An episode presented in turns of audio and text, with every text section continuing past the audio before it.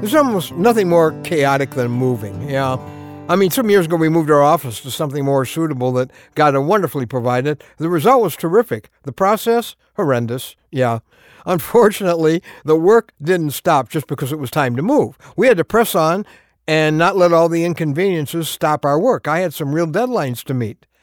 So as the files and the furniture were flying, I just retreated to my office, and pretty soon my office started to go. I moved my little computer to a small tray in the corner. and I just kept typing like Schroeder on his piano. I had to. At one point, someone literally carried my desk away while I was typing away on my little tray. in the midst of this growing chaos, I actually managed to carve out my own little peaceful corner. Well, I'm Ron Hutchcraft, and I want to have a word with you today about peace in the chaos. Our word for today from the Word of God, right from the lips of Jesus Christ. John 14, 27. Peace I leave with you. My peace I give you. I do not give to you as the world gives. Do not let your hearts be troubled, and do not be afraid. Boy, I got to tell you, this was not spoken at some quiet spiritual retreat in the mountains.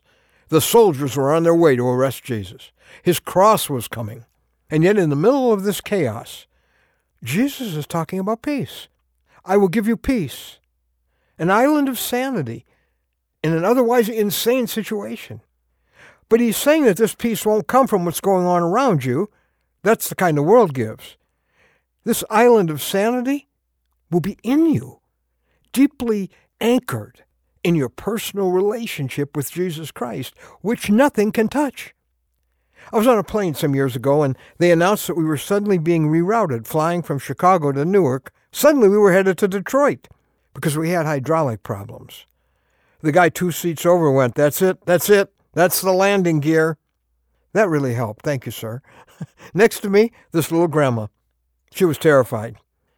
I mean, this was scary to her. And the flight attendants, they're running back and forth saying, Seatbelts, seatbelts, seatbelts. And I just kept working because I really didn't feel any particular panic. I kind of tried to calm down this grandma next to me. I said, Hey, we're going to Detroit. They're not charging anything extra. she laughed. I kept trying to provide some calm for her. Well, it ended up we landed amid this fleet of emergency vehicles, but we were safe. After it was all over, she said, How can you stay so calm? I said, Well, I have to tell you, it's because of a personal relationship that I have with Jesus. See, when you have that, the peace doesn't come from what's going on around you, but the peace comes from what's going on inside you. Actually, who's going on inside you? You know, when you have this all knowing, all powerful Savior, you've got nothing to fear. The Bible says this of Jesus He Himself is our peace. I've tested that peace over and over. When we've been very concerned about a child, when the finances have been impossible, the day my wife was suddenly gone.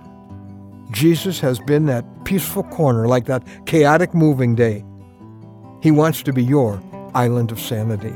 If you're not sure you belong to this one the Bible calls the Prince of Peace, would you open your heart to him today?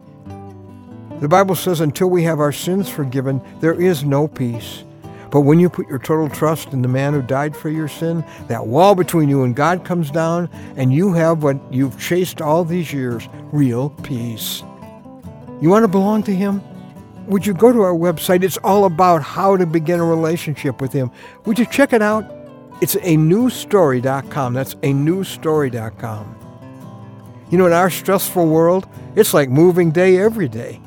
There's no peace except in a heart where Jesus has come to live.